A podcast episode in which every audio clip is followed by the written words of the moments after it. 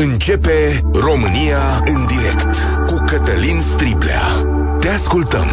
Tu ești vocea care contează.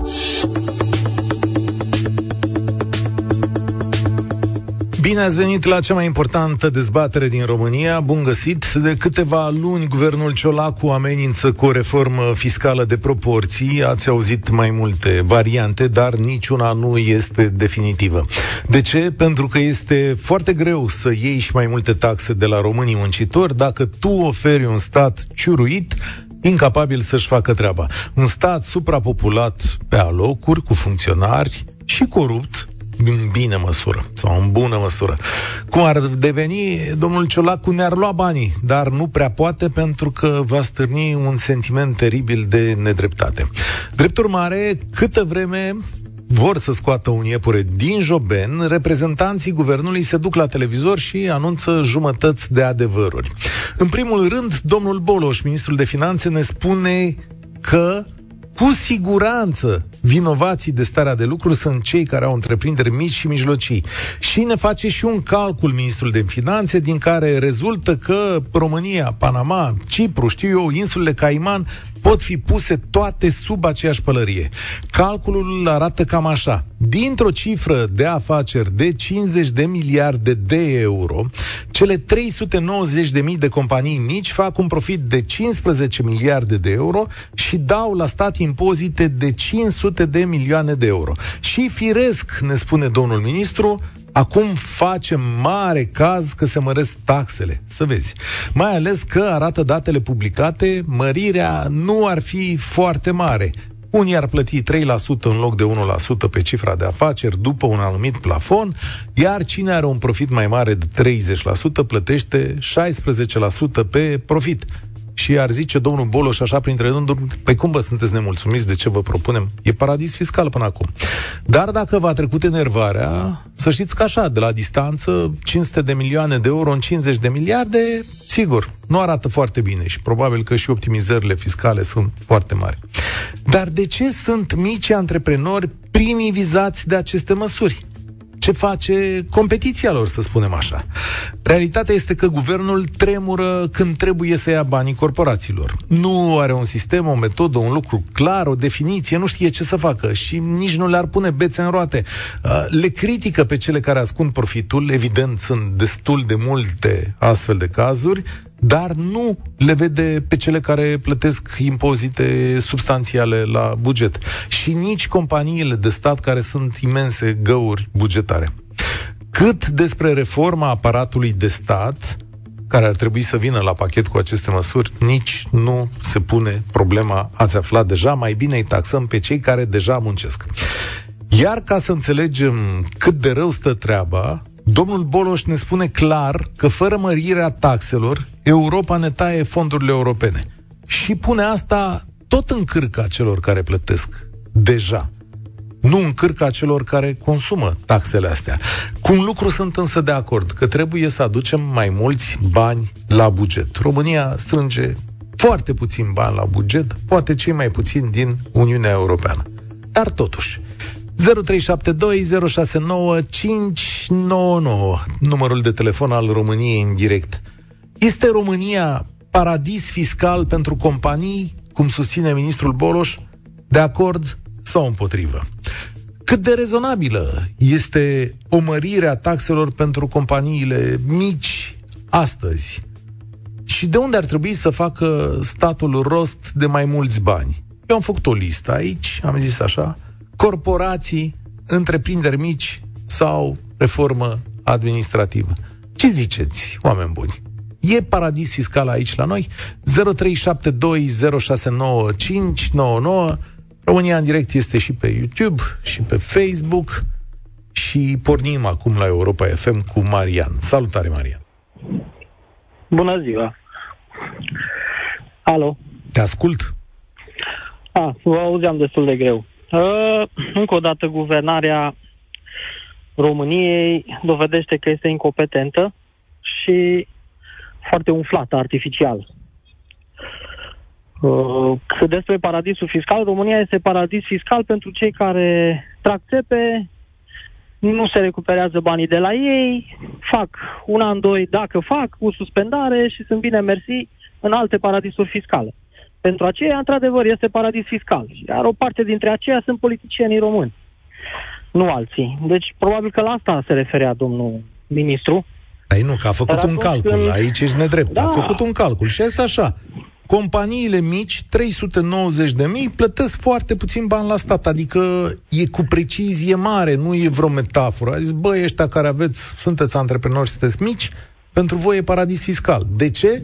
Pentru că aveți 1% pe cifra de afaceri.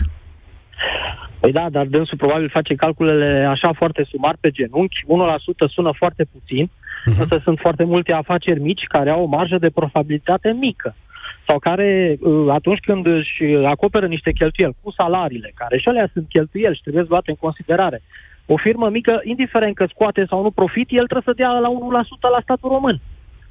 Plus că dacă va scoate dividende, mai este o dată suprataxat și încă o dată îi se ia încă o dată CASE și așa mai departe. Și adică 8%. Noi, care nu noi seamă... care luăm dividende ar trebui să fim de trei ori mai sănătoși. Ca să nu ajungem pe la spitale, că plătim CASE de trei ori. Plătești CASE în calitate de angajat?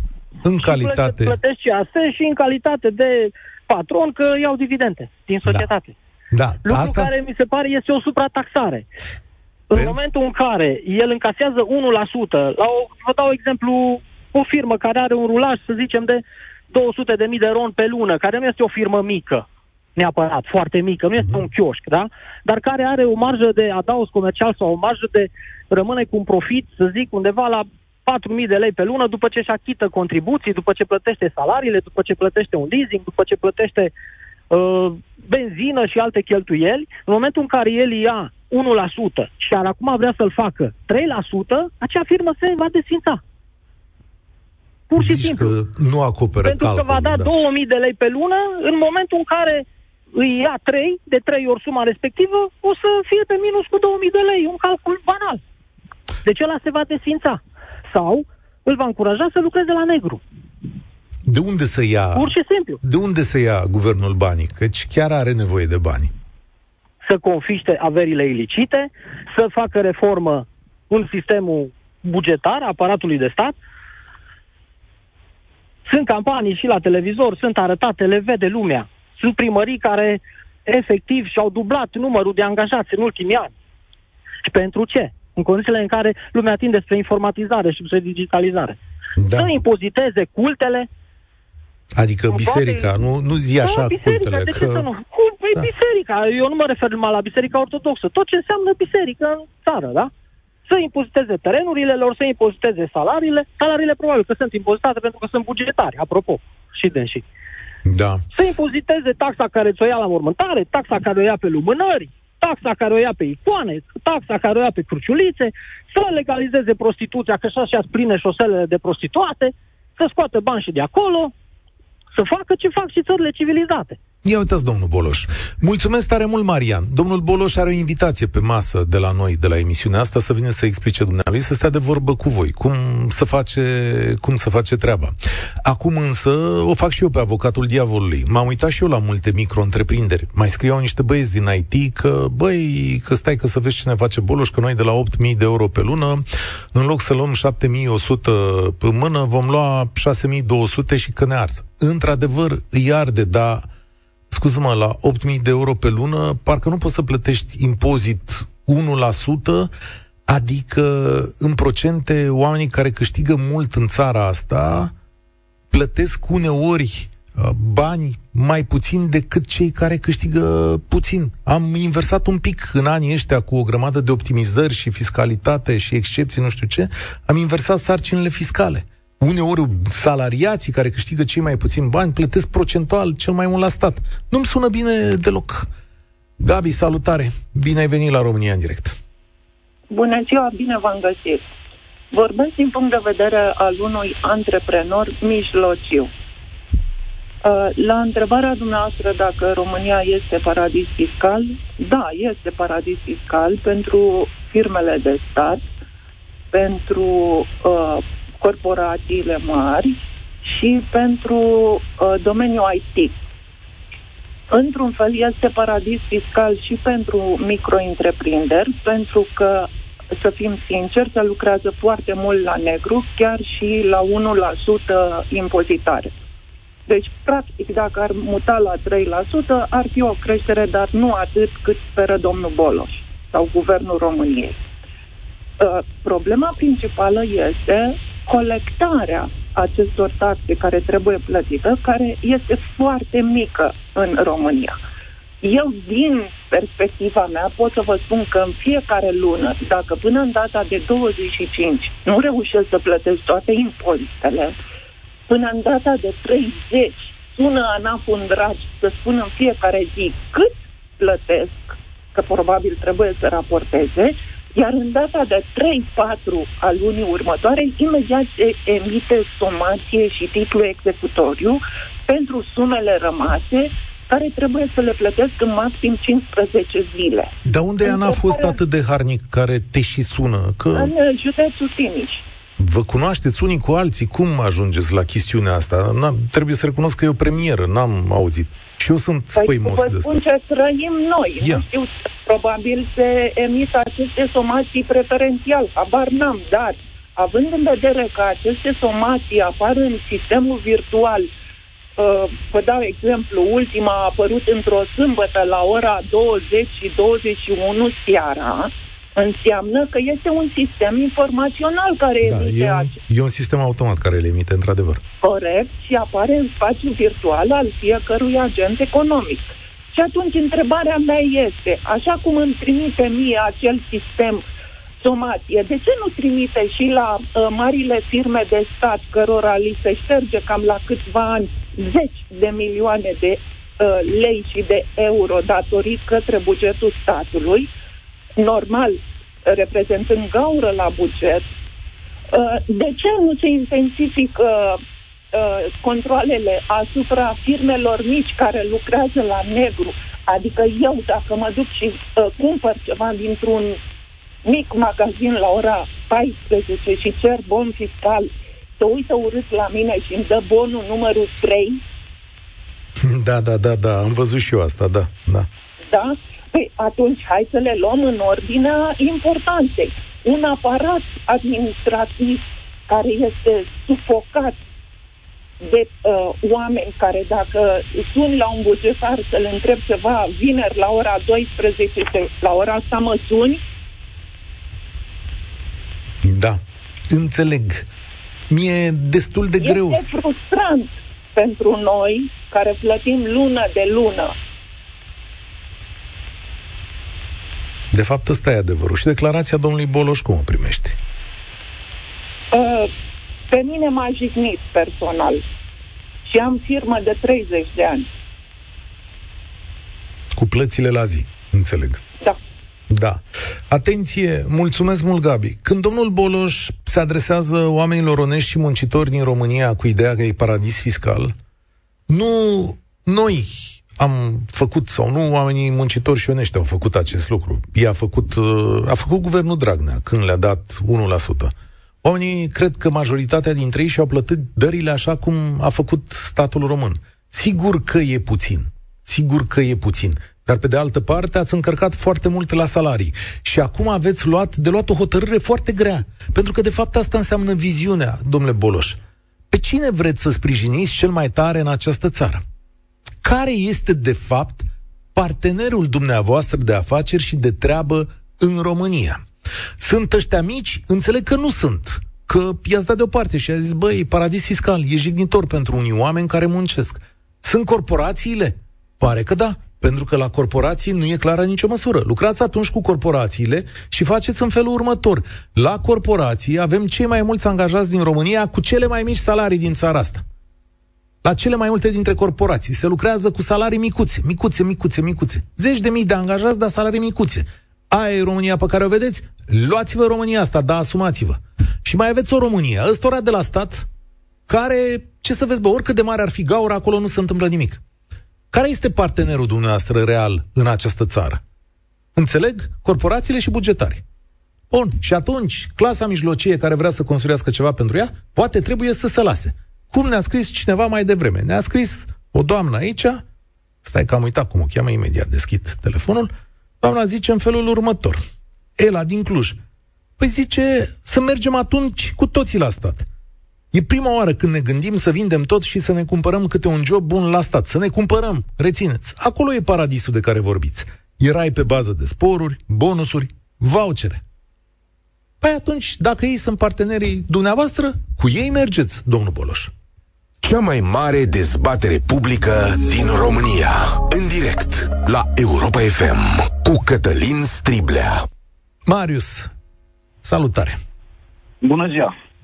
E paradis Salutare fiscal? și dumneavoastră și ascultătorilor. Uh, Mă auziți? Da, te ascult. E paradis fiscal? Uh, o să vă explic imediat. Văd că ne-am inflamat un pic și... uh, pentru anumite categorii de companii este paradis fiscal. Și am să explic uh, puțin uh, tehnic. Uh, ce înseamnă acest impozit de 1% sau 3%? Acesta este un impozit uh, pe cifra de afaceri, adică pe banii pe care compania îi rulează, toți banii pe care îi rulează.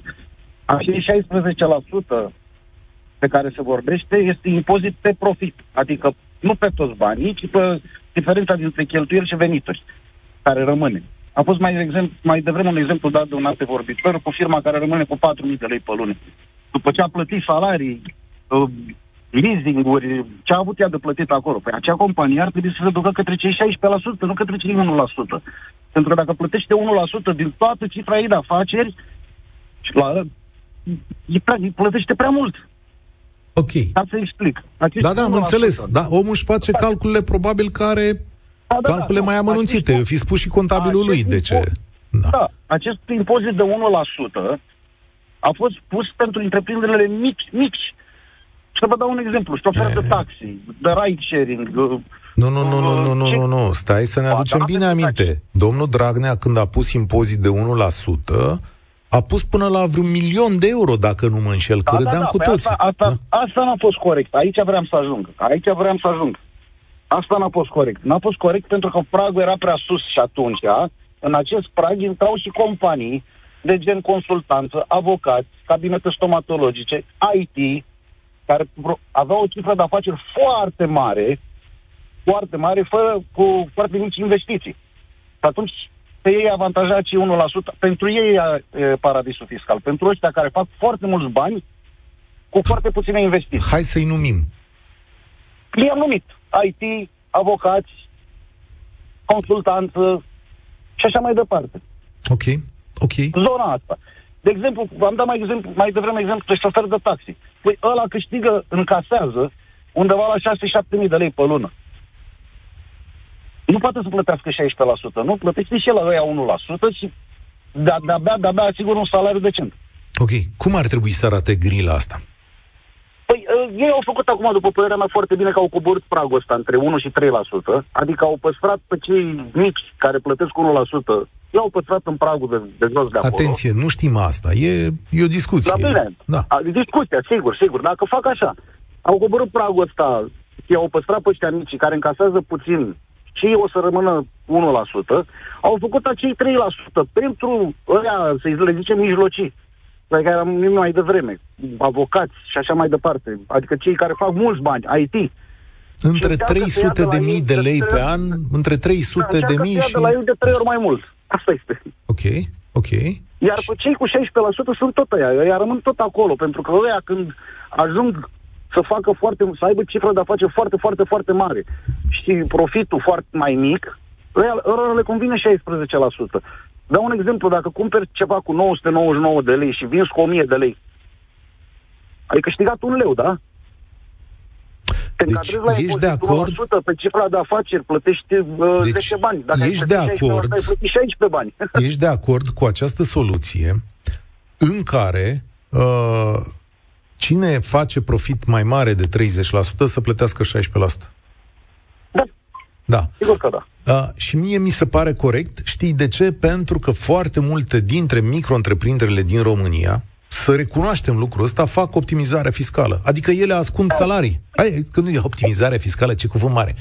Prietene, nu... Vă dau, vă dau din nou exemplu. Șoferul ăla amărât de taxi.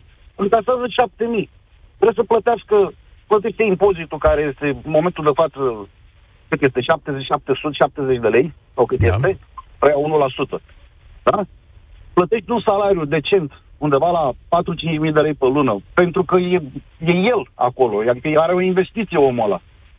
Trebuie să ia un salariu mai mare decât dacă ar lucra la patron, nu? Uh-huh.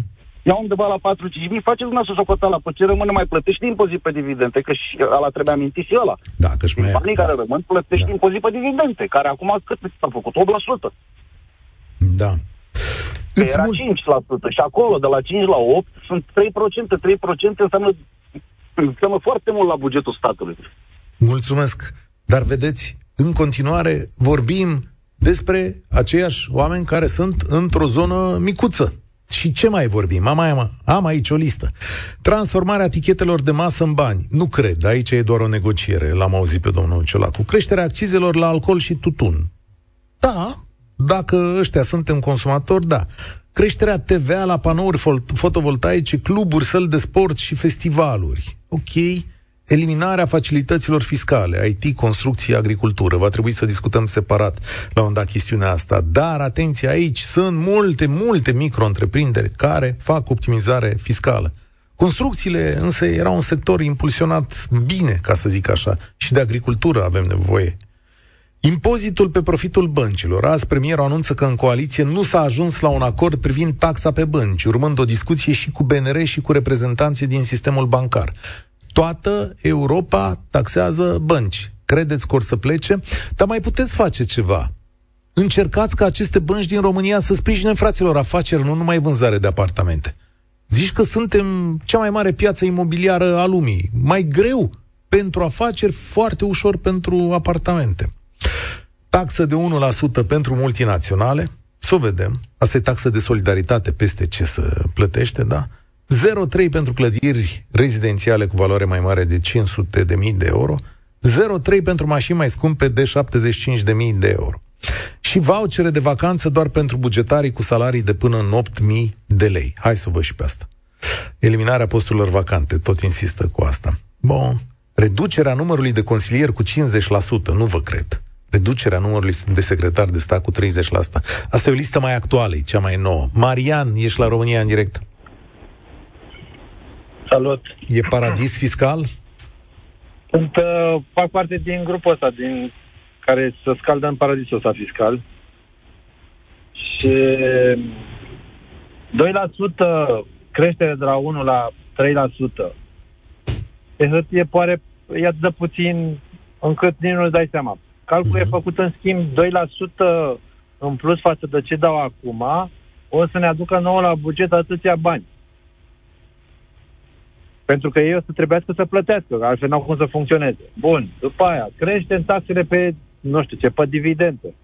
Cu cât? Cu 2%, nu e mult. Da, asta e, nu știu. Ăștia o să ne aducă atâția bani în plus asta, la buget. Da. Toate chestiile astea sunt făcute doar, după părerea mea, doar pentru a și o să se implementeze. Aș vrea să întreb domnul Boloș în schimb altceva. Dacă le implementează de mâine, sau de poimine, sau de luna viitoare, sau nu știu de când, cum, Doamne iartă-mă, un membru al paradisului ăsta fiscal poate să-și facă o chestie de predictivitate pe 5 ani sau pe 10 ani? în condiții în care, de exemplu, scuze două secunde, atât vreau să zic, în condiții în care, de exemplu, ANAF vine și spune uh, vedeți că voi, de fapt, uh, ați vândut cafea cu 9% și trebuie să o vindeți cu 19%. Și voi trebuie să dați din spate încă vreo 10% din cifra de afaceri. Asta e la TVA. Da, da, nu, nu. Păi da, problema este că TVA-ul, deci toată țara, toată țara, toți vânzătorii de cafea, nu contează la cel mai mic restaurant sau de... Cine vinde cafea, da? Uh-huh. În ianuarie a vândut cafea cu 9%. Din ianuarie până când? Până când crezi, până undeva în luna iunie. Așa. Când a venit răspunsul de la o doamnă, de la, de, pentru că au fost o, o scrisoare către ANAF, în care, în luna februarie, îi întreba, domnule, noi vindem cafeaua asta cu 9%. Este ok pentru că, nu știu, poate nu ne încadrăm cu bine. considerați da? aliment sau nu considerați da, exact, aliment? Da, da. Asta era întrebarea. Ide- ideea, da, da, da. Ideea e că ei au răspuns ANAF, într-adevăr, au răspuns ANAF undeva în luna iunie. Și au zis că trebuie să încasați 19%. Problema este că din ianuarie până în iunie, toată țara, de la nu știu, de la cel mai mic uh, vânzător de, de restaurant sau de magazin care are un vending înăuntru, până la, nu știu, facem să dau alt exemplu, la OMV, de exemplu, mm-hmm. hai să zicem, la Petro. A plătit cu 9%, sigur, căci, da, asta e situația. Și a încasat cu 9%, că de la client a încasat 9%. Ei, ideea că în secunda asta domnul Boloș spune că sau nu neapărat domnul Boloș, și ANAP spune, băi, da, dar voi trebuie să faceți cu 19%. Pentru asta trebuie să plătiți cam 10% din cifra de afaceri de cafea, da? Trebuie să plătiți voi diferența. Excelent. Unde mai nu știam e predictibilitatea asta? Unde mai e predictibilitatea asta? În condiția în care mai crește cu 2%, în condiția în care mai crește cu 2% pentru uh, zi, pe impozitul pe, pe venit, că îți crește cifra de afaceri, da? În condiția în care mai crește impozitul pe dividende, în condiția în care, unde e paradisul ăsta fiscal, că nu prea îl văd? Dar dacă ai și angajați, să vezi al naibii. Nu mai vorbim. Asta da. nu mai vorbesc, pentru că și, și lor le-au crescut, au crescut taxe și pentru ei. Nu mai vorbim că la fel au crescut și tot ce înseamnă costuri cu materie primă, costuri cu întreținere, cu tot, da, cu tot. Colegii tăi dimineață spuneau la un moment dat, că ai ascult și pe ei, că la un moment dat au, au făceau o comparație cu un bon de șaorma de la 22 de lei de undeva la 40 de lei sau 50 de lei. Da. Și atunci, paradisul ăsta fiscal cred că se vede doar de acolo din birouri. Știi, mulțumesc tare mult. A venit o întrebare de la un ascultător, Cătălin, pe YouTube. Dom'le, dar ar fi rău să fie paradis fiscal? Adică, până la urmă, nu știu, îndrăznesc un răspuns. Un stat de dimensiunea României și un stat social, nu știu dacă poate funcționa de maniera asta. Adică, sincer, asta e prima mea impresie, dar ar merita analizat. Ce linie suntem? Suntem la 10? E Mihai? Salut, Mihai! Bună ziua! Uh, nu știu ce să spun referitor la afirmația cu paradisul fiscal. Eu am o societate, mi-am plătit întotdeauna taxele. Chiar am citit cu surprindere că o societate mică precum e cea mea, a plătit taxe mai mult, mult mai mari decât o multinațională, a... cu mii de angajați. Stai un pic, la procente, nu la bani, nu la sumele per se. Păi uh, există multinaționale cu rulaje foarte, foarte mari care sunt pe pierderi. Ah, Dar ei, de fapt, sunt în profit. Pentru că externalizează mulți. Da, dar ne scria cineva mai devreme și spunea în felul următor, cred că pe Facebook la anunț și spunea, domnule, chiar e foarte greu, zice, s-ar putea să fie un mit din punctul ăsta de vedere, pentru că Uh, sunt foarte multe controle, oamenii se uită cu atenție, trebuie să demonstrezi că ai făcut uh, chestiunile alea și au controle fiscal, fiscale destul de mari pentru transferurile respective. Nu știu, nu vreau să mă pronunț. Sunt unele care anunță pierdere. Dar sunt și multele care, multe care anunță profit. Oricum, discuția cred că a fost deturnată foarte abil de domnul Boloș, pentru că, yeah. practic, uh, ei niciodată nu vorbesc despre ce fac cu banii pe care colectează de la contribuabili. Dar anul trecut a existat o colectare suplimentară de 80 de miliarde de lei, datorată uh, inflației foarte mari. Fiind inflația foarte mare, în mod normal au crescut și colectările. Noi n-am aflat niciodată ce s-a întâmplat cu banii ăștia. Nu aflăm niciodată și nu știm niciodată ce se întâmplă cu banii din bugetul României. Sunt banii strânși de la noi, de la fiecare dintre noi. Aici ar trebui purtată discuția. Uh, mai avem iarăși o problemă pe care ar trebui să discutăm de ce toți șefii de la NAV sau toți șefii care răspund de colectarea acestor bani sunt numiți politic. Acolo există suspiciuni extraordinar de mari. Pentru că oamenii politici care au firme uh, plătesc impozite foarte, foarte mici sau deloc. Sau de multe ori sunt foarte sunt uitați în a fi controlați. Uh, eu aici aș merge cu toate discuțiile. Bineînțeles, domnul Boloș a aruncat-o pe tardă pe piață, iar acum noi toată lumea discutăm despre ce a zis domnul Boloș. Dar, în esență, discuțiile ar trebui să fie cu totul și totul altele. Păi nu, uite, eu cred așa că, dincolo de exprimarea plastică a domnului Boloș, greșită, negreșită, România chiar are nevoie de bani în plus la buget. Pentru că strânge foarte puțin, inegal, inechitabil și incorrect față de foarte mulți cetățeni ai săi. Pe de altă parte, o țară care este în plină dezvoltare și vrea să ofere mai mult cetățenilor săi, chiar are nevoie de niște bani. Acum, Sunt de acord. Întrebarea este de unde e. Taxele.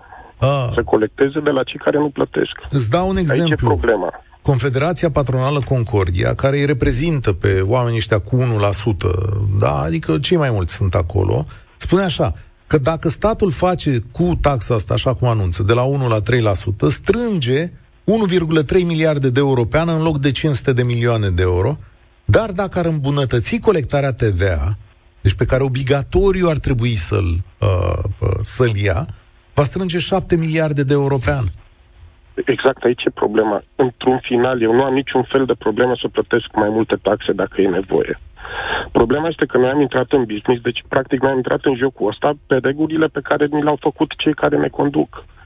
Între timp, în timpul ăsta ei și-au dat seama că, de fapt, uh, nu colectează suficient și atunci ei vin și schimbă regulile pur și simplu uh, aruncând asupra noastră noi impozite. Nu, nu cred că există cineva care uh, are o afacere care funcționează, care să nu își plătească taxele. Cei mai mulți. Dar în momentul, sigur, dar în momentul în care de fiecare dată când ai nevoie de bani vii și dai tot pe cei care își plătesc taxele, deja apare o nedreptate care doare. Asta mm. e părerea mea. Mulțumesc tare mult pentru părerea ta. Cristina, salutare! Care e ordinea priorităților pentru tine? Uh, bună ziua tuturor! Uh, lucrez la o companie multinațională și uh, de când urmăresc știrile cu tot ce se întâmplă în țara asta și ceea ce se dorește să se implementeze, sunt foarte revoltată. Pe de-o parte pentru că toate companiile mari își fac, exact cum spuneau și antevorbitorii mei, își fac planuri pe termen lung, ținând cont de legislația din momentul respectiv. Și este nedrept pentru toți cei care plătesc taxe să se trezească dintr-o dată cu altă situație care uh, nu este bugetată și nu este luată în uh, calcul. Dar, pe de altă parte, nu vedem de la cel mai incompetent uh, administrator din România nicio uh, nicio propunere pentru a reduce cheltuielile. Fezabil. Uh, nu vedem că se lucrează în administrațiile în care există foarte mulți angajați la un număr extrem de mic de locuitori și mă refer la zonele rurale. Uh, și nu știu câți dintre dumneavoastră ați urmărit uh, știrile de la ProTV în care există primării în care anga- sunt angajați oameni care n-au obiectul muncii, gen există bibliotecar fără bibliotecă. Am făcut aici, uh, am făcut luni emisiune despre asta alături de Alex Dima și de obicei lunea ah, vin colegi. Uh, lunea vin este... de obicei colegii de la ProTV, de la România Te Iubesc, ca să povestească cu voi fix ce au văzut acolo. Deci, da, ascultătorii de Europa FM sunt conștienți de situația asta. Dar acum, Eu sigur, da, nu, nu e o problemă, că nu puteți să urmăriți toate lucrurile, e, e firesc. Dar, Cristina, acum, sigur că tu cântărești lucrurile uitându-te la tine și la problema de a spui, domnule, nu-i corect să-mi ia mie bani eu, atâta vreme? Eu mă simt curată și simt că inclusiv compania în care lucrez acum îi se va băga mâna în buzunar în contextul în care știu sigur că își plătește toate taxele și impozitele și mă gândesc pe termen lung, având în vedere incertitudinea asta și o arată și statisticile că uh, investitorii străini evită să mai vină în România pentru că nu știu la ce să se aștepte, mă gândesc că suntem cumva amenințați ca la un moment dat să ne pierdem locurile de muncă. Pentru că nu poți să trăiești într-o societate în care tot timpul ți se bagă mâna în buzunar toți alea care ești cinstit, corect și îți, bagi, îți plătești taxele și impozitele. În schimb, pe partea cealaltă, toate, sau aproape toate, uh, societățile conduse și administrate de statul român sunt falimentare și datoare la stat. Este de noapte minții și nu văd nici măcar că au dorința să verifice, măcar, nu știu, să cheme la, dacă nu chemă la, la uh, în stat pe termenul, la uh, consultare, societățile, uh, partenerii de afaceri din România sau societățile foarte mari, măcar profesorii de economie Dar de la facultățile cum, naționale să-i cheme și să, să întrebe să întrebe să stea de vorbă. Ok, dar da. Cum, cum, cum, cum te-ar afecta? Cum te-ar afecta mărirea asta de 1% care e prognozată la voi? Adică taxa de solidaritate, atenție. Păi, uh, uh, nu sunt factori de decizie într-o companie multinațională, dar compania multinațională poate sau orice companie care se trezește că îi se mai iau niște bani despre, pe, pe care nu i-a preconizat, se poate gândi, să, se poate gândi să-și reducă cheltuielile reducând din personal, că nu, de undeva ea și-a setat niște obiective pe anul în curs pe care trebuie să și le îndeplinească. Niciodată... Dacă nu și le îndeplinește pentru că cumva îi se mai iau niște bani suplimentari, se poate gândi la un moment dat că ar putea Niciodată. reduce personalul. Sau ar putea reduce marja de profit. Sau ar putea reduce marja de profit sau ar putea să-și reducă inclusiv activitatea. Într-o țară Sunt... în care este tot timpul... Evident, uh, da. Ciocanul ăsta, uh, amenințarea asta, uite, și o să citesc imediat un mesaj care tot e așa ca un fel de amenințare. Zici că parcă trăim în societăți diferite și suntem conduși numai de profit. De ce zic chestiunea asta? Pentru că dacă lucrăm în țara asta, contribuim la valoarea sa adăugată, contribuim la uh, lucrurile bune din țara asta, mi-e greu la un moment dat și eu companie să fiu să mă uit aici și zic, bă, în loc să fac eu uh, 25 de milioane pe an, voi face 24 de milioane de euro pe an, dar contribui la societatea asta. Vine omul și spune, zice, nu, mai bine dau oamenii afară și rămân cu 25 de milioane de euro pe an. Înțeleg capitalismul, dar înțeleg că până la un punct trăim în Europa care se așează altfel decât uh, capitalismul american, unde e pe viață și pe moarte. Noi construim altfel de so- sisteme sociale unde mergem împreună. Cred, sper, vreau. Mă înșel? Sunt naiv? Eu nu cred că, dincolo de bani, cred că societatea în care lucrezi investește și în societatea civilă și face și acțiuni caritabile și susține multe proiecte ale da. ONG-urilor. Deci okay. investește nu numai în angajați, investește și în societatea din România și întoarce o parte din... Uh, E un uh, punct de vedere, îl accept. E, vorbesc despre echilibru. Mulțumesc tare mult, Cristina. Am o micro-întreprindere, spune Dan din Iași, sunt anual puțin peste 65.000 de euro, profitabilitate de peste 30%, deci mă încadrez la impozit pe profit, să trec acolo. După calculul meu, pierd 700 de euro pe lună. Și firmele mici se pot optimiza fiscal, nu doar multinaționalele. Deja am discutat cu clienții mei că nu-i facturez în decembrie, zice... Uh, Dan, el nu le trimite factură, le trimite în ianuarie factură mai mare, după care își face altă firmă ca să scape de chestiunea asta. Păi, nu știu, e frumos așa, apropo de ceea ce ziceam noi? Adică, bun, ok, înțeleg, trebuie să-ți păzești banii, da, e sentimentul ăsta, bă, hai să nu dăm la stat și pe aia îi cerem, că reflexul e celălalt. Statule, dar de ce nu faci tu ceva mai mult pentru mine? N-am ajuns să fiu apărătorul lui Boloș. A picat curentul pe aici, am vorbit, nu? Gata, s-a rupt tot. Emisia avem, ia să vedem. Gabriel, salut! Vă salut! Da, merge emisia, nu avem curent, dar merge emisia, e brici. Vă salut, mă auziți? Da, da, te ascult. Uh, sunt antreprenor din 99, deci am trecut prin toate modificările pe care le-au făcut uh, guvernanții, cu urcușuri și coborușuri. Uh, pot să vă spun că domnul Boloș este un, un amator, un habarnist. Și vă exemplific și de ce. Împreună cu soția am o firmă mică uh, care activează în domeniul comerțului. Suntem axați pe o nișă unde nu prea avem concurență. Uh, aducem în România niște produse pe care le vindem cu un adaos decent și profitabilitatea este peste 30%, okay. cifra de afaceri depășind acei 300.000 de lei pe an. Deci o să vă treacă la 16. Uh, îi doresc mult succes domnului Buloș, dar noi deja ne gândim să ne mutăm în Bulgaria, pentru că în Bulgaria sunt impozitele mult mai mici. Inclusiv pe dividende sunt 5%, mai... pe impozitul profite 10%. Ah. Dacă suntem în Uniunea Europeană, să beneficiem E de posibil. Faci... N-am, n-am nimic de spus și cu contribuția noastră la societate cum rămâne?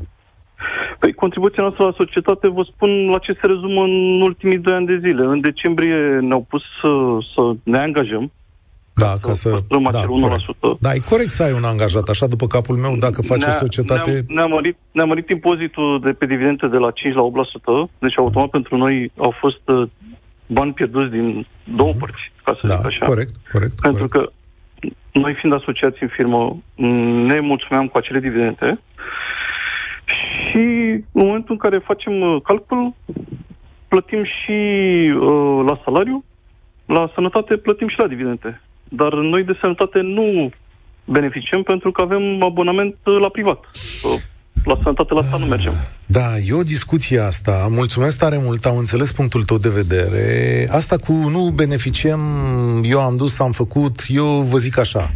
Asta cu spitalele în felul următor, știi? Primești înapoi decât să ai contribuit în orice fel de societate, iar când, Doamne ferește, ajunge să-ți fie foarte rău și te iau salvare, te duci într-un spital de stat. Și acolo, sigur, poți să te întrebi, bă, puteam, puteam să fi făcut ceva mai bine? Poate vorbim de spitale zilele astea, că a făcut și domnul Rafi la o nefăcută.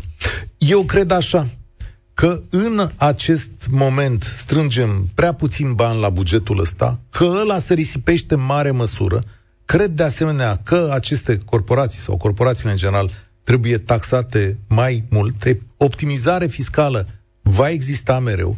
Cred că am ajuns în unele situații ca în România cei bogați să plătească procentual taxe mai mici decât cei săraci și că sistemul nu funcționează din cauza excepțiilor și compensăm toate astea cu o taxare mai mare pe muncă. Cred că undeva trebuie să tragem o linie și cred că, de fapt, partenerul unui stat și motoarele sale mari sunt oamenii mulți și buni și mici, care muncesc pentru ei și pentru familiile lor.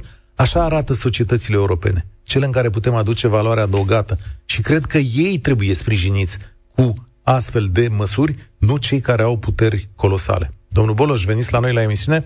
Hai, spor la treabă. Participă și tu, România în direct, de luni până vineri, de la ora 13 și 15.